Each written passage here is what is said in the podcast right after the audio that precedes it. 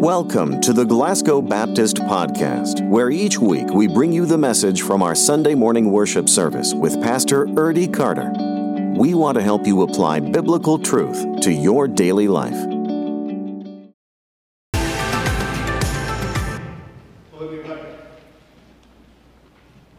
Let me invite you to take your Bibles and go with me to James chapter 4. James chapter 4. As we continue in our series on the blueprint for, for godly living, um, I grew up singing a very familiar hymn. In fact, we've sung it in this church. I, I can't even begin to tell you how many times we've sung it here, but we've, we've sung this hymn so many times, you'll know the hymn. Uh, but let me show you the lyrics. Lyrics are really simple. Have thine own way, Lord. Have thine own way. Thou art the what? Potter, and I am the clay. While I am waiting, yielded and oh, I, I've, I've got a slide out of whack. That's my fault. I put them in wrong order there. Uh, let, us yeah, let's go to the let's go to the right one. I do know the song. Uh, back up. We'll go one more. Should be mold me and make me after thy will, and then we'll we do the while I'm waiting, uh, yielded and still.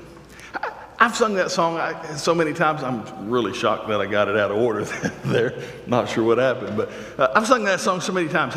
Just out of curiosity, anybody in the room never sung that song? Yeah, see, I didn't think I'd get a hand. Um, oh, we've all sung that song. Uh, we, we know that song. We, we can sing that song whether I get the words correct on the screen or not. We can sing that song. But 1991, I was uh, a 19 year old and decided uh, I was going to leave home. Uh, my mom and dad's, they're, they're good friends. My Sunday school teacher, uh, he owned a, uh, a Goodyear tire dealership. He called me. I, I was, had worked for a company and decided to quit. And he called me and said, Hey, um, why don't you spend the day with me? So I did. And that day took us on a journey. We went to Bardstown, looked at one of his locations, and then we ended up in Danville, Kentucky. At the end of the day, he offered me a job either at Bardstown or Danville. I took the one in Danville. Now, here's two lessons I learned about that. The first lesson was simply this. This was, this was about July, end of July, uh, because mom was not teaching at the moment. I, I take the job on Tuesday. On Wednesday or Thursday, we drove to Danville, found me an apartment. On the weekend, I moved in and I started work on Monday. Now, the kicker was I was the oldest of three, and I'm the favorite. Just ask me, I'll tell you. And, and my mother was already mentally preparing for my brother to go off to Georgetown College. We had, they had three children, me being the favorite, my brother being the middle child, and then somewhere along the line, my sister came into the world. My mother, all of a sudden, in, in a blink of an eye, lost her two boys her favorite son, and then her other son. And she was left with my daughter, my sister. And if you know my sister, that's just problems. And so it, it devastated my mother. But that's not really the part of the story I want to tell, although my mother, I think, often listens, and so I wanted to make sure I, I communicated her wishes well. Uh, but the other thing about that was I did all of that and never asked God. I did every bit of that. I took a job, set up an apartment, lived in an apartment and never ask God, What do you think I should do? And yet, how many times have I sung, Have thine own way, Lord? Have thine own way. You're the potter, I'm the clay. Mold me and make me after thy will. I, here's the thing I can sing it, but I didn't live it. And I think there's a lot of other people, maybe in this room or the sound of my voice, who can testify the same thing. We, have made decisions. whether it's to marry somebody, whether it's to buy a house, whether it's to, to, to buy a car, start a family, what, whatever the case may be. We've made lots of decisions and we've never invited God in on the equation. We've just decided this is what I'm going to do. Now, God, you've got to bless it. God, I've done this. Would you, would you just make it work out? God, this is, this is what I'm doing. Join me in it. And that's so far from what Scripture teaches. So James writes to the church in his letter, and today he, in our verses 13 through 17, we, we just find in four verses a very strong argument not to forget God, to make sure God's in his rightful place. Because if we're going to sing Have Thine Own Way, if we're going to, if we're going to make statements that, that proclaim that God knows and has the plans, if we're going to hold tight to Jeremiah 29 11, for I know the plans I have for you, declares the Lord, plans to prosper you, not to harm you, plans for hope and a future. If we're going to hold to that, then we, we need to go to God and ask Him, What do you want me to do? We need to ask, Is this the right thing? Oh, it looks good, God, but is it what you want? So this morning, that's the conversation James has with the church because what's happened is there's some leaders in the church, some business people, they just do what they want to do and then invite God to the blessing. So if you have your Bibles and you're at James chapter 4, would you stand as we read God's holy word? This morning I'm going to read it from the New Living Translation because I just think the way they way they have interpreted the text is, is spot on. Verse 13. Look here, you who say today or tomorrow we are going to a certain town and will stay there a year. We will do business there and make a profit. How do you know what your life will be like tomorrow? Your life is like the morning fog. It is here a little while, then gone. What you ought to say is if the Lord wants us to, we will live and do this or that. Otherwise, you are boasting about your own pretentious plans, and all such boasting is evil. Remember, it is a sin to know what you ought to do and to not do it. Father, this morning, speak clearly. Remind us you have the plan. You know what's best. May we be faithful to follow. For it's in your son's name we pray. Amen.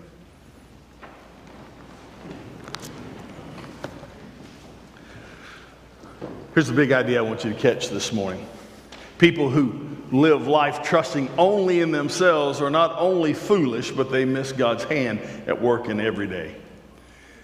They're not only foolish, but they miss God's hand at, at work every day. James wants to remind the church and it's a great reminder for us that God's at work every day. And the question is are we seeing that? Are we involved in that? Are we joining Him? Or are we just looking at Him going, hey, come over here and bless this? Hey, we're going to do this, and what we need is God, you to bless it. And we've never asked Him. And so there's some dangerous uh, ideas of living independent. James gives us three of these things, and, and as James does, he, he not only gives us what, what is dangerous, but then he tells us what our solution is. So let me share three things with you and then the solution. First thing I want you to catch is you ignore God completely. When you come to a place in your life and you begin to do things on your own, when you begin to, to just run at a pace that it's all about you, you begin to ignore God altogether. Uh, and there are those dangerous moments. In fact, through this text, James gives us some, some points there of what, what that looks like. In fact, I, I, put them in there. There's no blanks there for you to fill out. I just gave you those five. But let me give you the first one.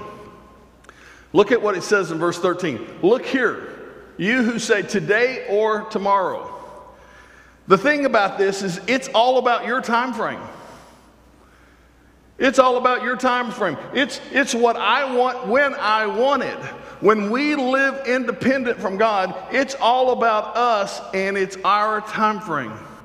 We need this to happen today. If you've ever been waiting on God, you know that it's never on your time frame. Because God has a plan. And no matter what we think, He doesn't cave to peer pressure. He stays to his plan. It's about his time frame. But when we live independent of God, we make everything about us in our time frame. What we're going to do today or tomorrow. Second thing we see in the text is we're going to go to a certain town. In other words, it's about our location. It's about our location. It's about where, where, we want to be, where we want to settle, where we want to do what we want. It's about making our life better. We're going to go this place because that will be better for us. But God says, there's a city who needs to hear the gospel. And Jonah says, I'm not going to that location.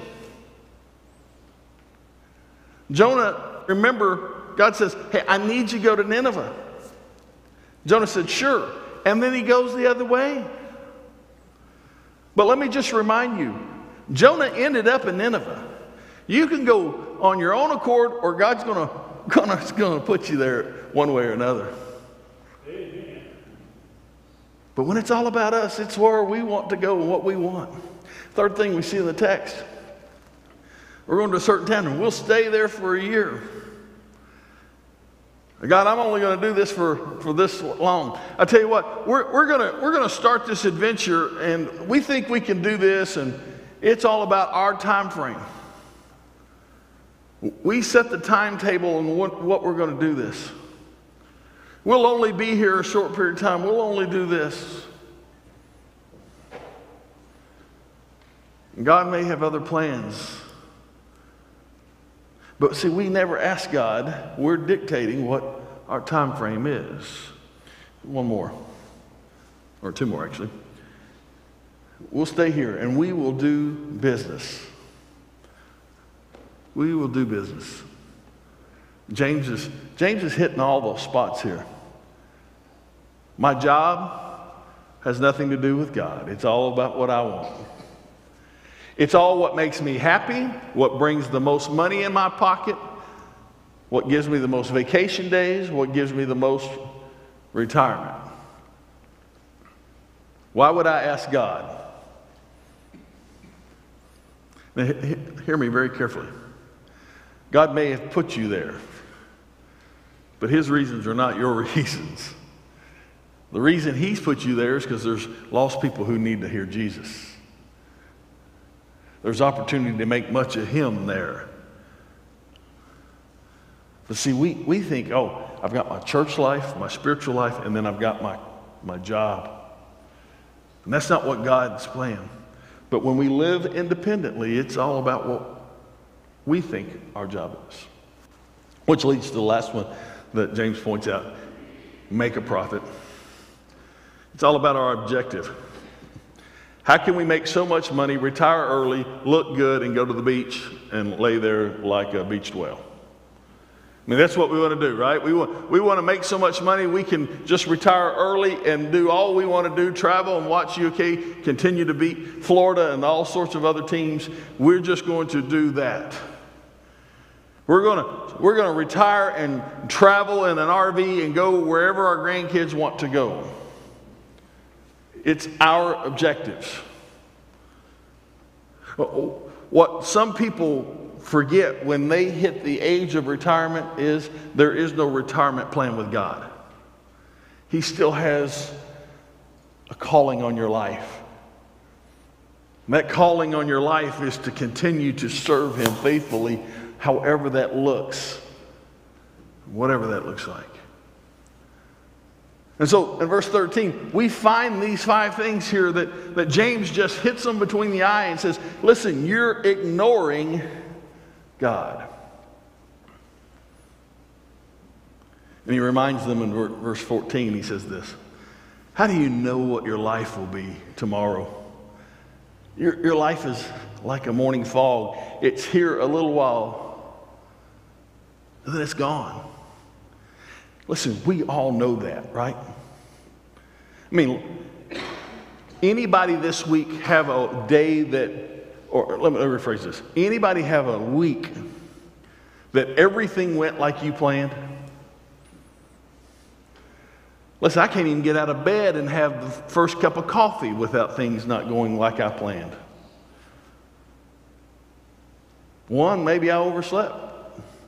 Two, I forgot something. Three, the phone has rung.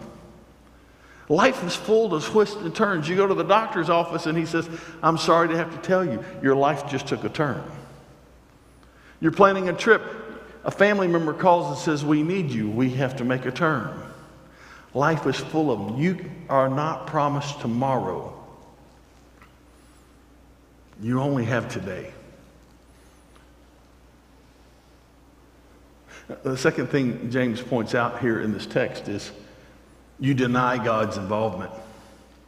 There's this moment in the text where he talks about how they just deny God's involvement. Funny little story I heard or read this turtle wanted to spend his winter months in Florida.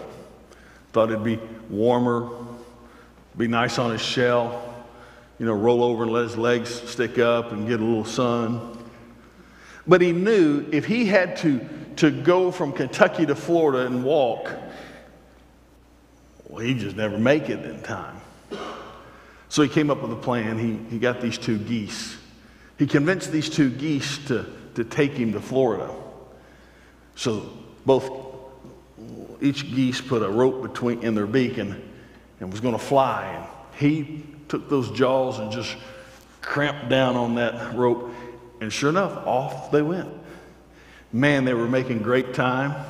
Things were going well. And then all of a sudden, he heard somebody from the ground go, Look at that. Look at those two geese carrying that turtle. I wonder whose idea that was. And the turtle said, It was mine.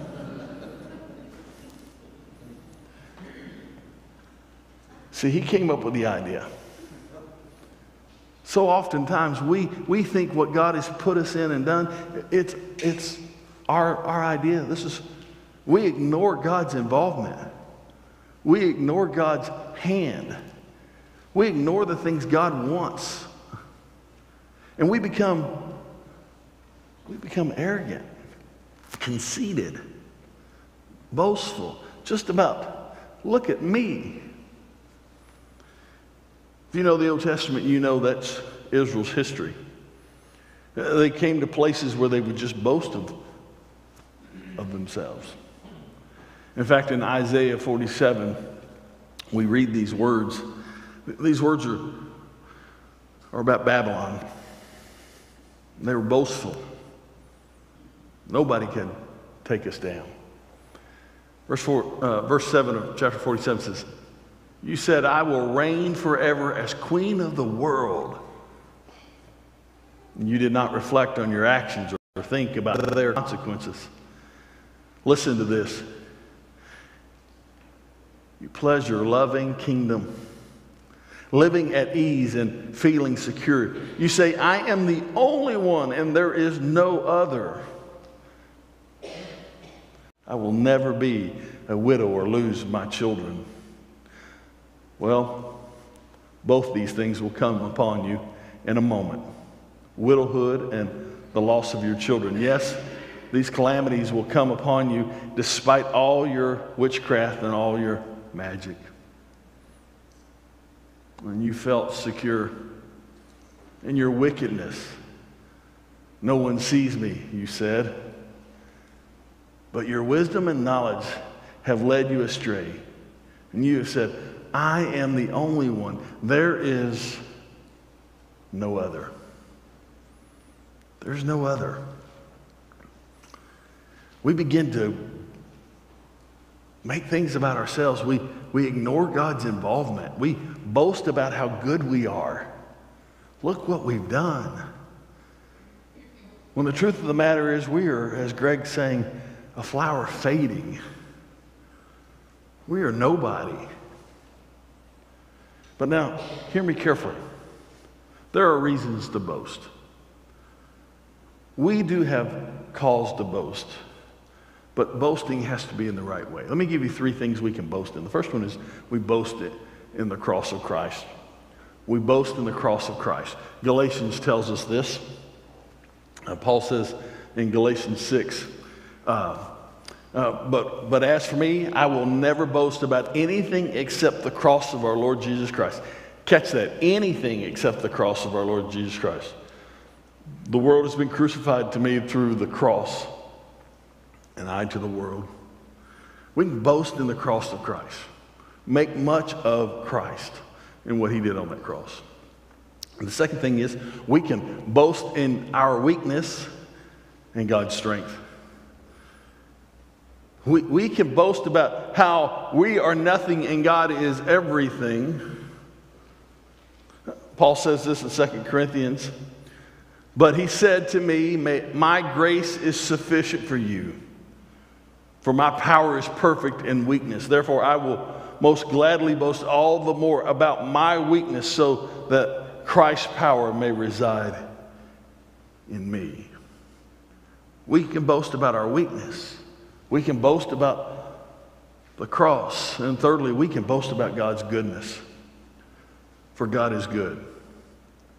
And we can boast in that. James tells us this. Every good and perfect gift is from above. Every good and perfect gift is from above. It's not something, every good and perfect gift I found, I made, I. It's every perfect good gift is from above, coming down from the Father of lights who does not change like the shifting shadows.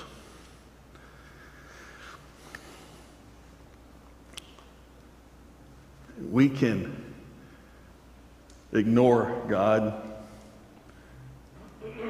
we can deny his presence. Those two things only lead us down dangerous paths. Thirdly, James points out that you can live in complete disobedience. Disobedience.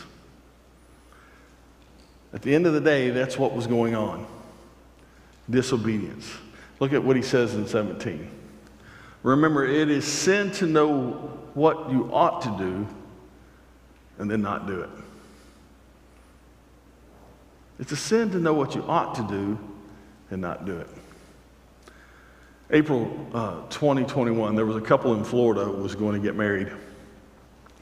And they were excited about their upcoming wedding. They were looking for the perfect place to get married. They wanted something that had swimming pools, tennis courts, gazebos, the, the whole nine yards. In fact, I think I have a picture of what they found. That was the place they found to do their wedding. They toured the place because the place was for sale for $5 million. They didn't want to buy the place, or nor could they afford the place. They just wanted to use it for the wedding. And Nathan Finkel is the person who owns the property, and they met with him and said, Hey, we'd like to, can we rent it? No, you can't rent it. We'd just like to have our wedding here. Sorry, you can't do that. So they said, okay, no problem. NBC News, uh, April 2021, reports of what takes place next. This couple mails out their invitations. They tell people, hey, this is, this is our location. Show up at this house and come around back. They've got chairs set up, everything going on. What they didn't know is Nathan Fick lived on the same property, just in a different house. And as he looks out the door, he notices all the commotion going on. And he calls the police. He says, I have no idea what's happening, but they're not to be here. The police show up. What are y'all doing? Well, we want to have our wedding here. I know you. I told you you can't have your wedding here. Fickle was nice and didn't press charges. They didn't get married there. In fact, the report doesn't really go on and tell us where they got married. It was just that they didn't get married there. Here's the thing they knew, and yet they did it anyhow. We oftentimes do, oftentimes do that ourselves, don't we? We know what's right. We know what God tells us, yet we ignore it. So, what's the solution? How do you live dependent upon God? James tells us in verse 15. It's real simple. What you ought to do is say, if the Lord wants. If the Lord wants. It's all about what God wants. It's about having that right heart and that right attitude. It's the same attitude Jesus had. John 4 tells us this. This is Jesus. My food is to do the will of him who sent me and to finish his work. Jesus was all about whatever he wants. Paul would write letters to different churches, and he would always say, I long to see you. I hope to come if the Lord wills. If the Lord wills. Listen, there's, there's no problem having dreams and desires and thoughts. We got to lay them before God. We've got to ask God, I'll do this if this is what you will. If you will. C.S. Lewis said this There are two kinds of people those who say to God, Thy will be done, and those to whom God says, All right, then have it your way. Do you say, Thy will be done, or let's have it my way? We sing, Have thine own way. We sing all sorts of things. Question is, do we mean it? And the only way we mean it is by putting that into practice by saying, Yes, Lord, your will be done. 19 years old, I made that move without asking God. That was the last move I ever made without asking God. It, it wasn't that uh, my time there in Danville was bad, it was just God shook me enough to say, How about ask me next time? And I'm going to tell you, I've made some moves in my life that on paper doesn't make any sense. But in the heavenly realm, that's what God wanted me to do. And I'm so grateful that's the direction I went. This morning, the question for you is Are you living independent from God or are you dependent upon God? Are you knowing what you're supposed to be doing, but I'm still going to go try to have my wedding at this house? Or I'm going to go do this? I hope today you understand God's called you to be dependent upon Him. His, his goal is not to harm you or hurt you, but to give you hope and a future. But you've got to trust. You've got to trust in Him. Father, this morning we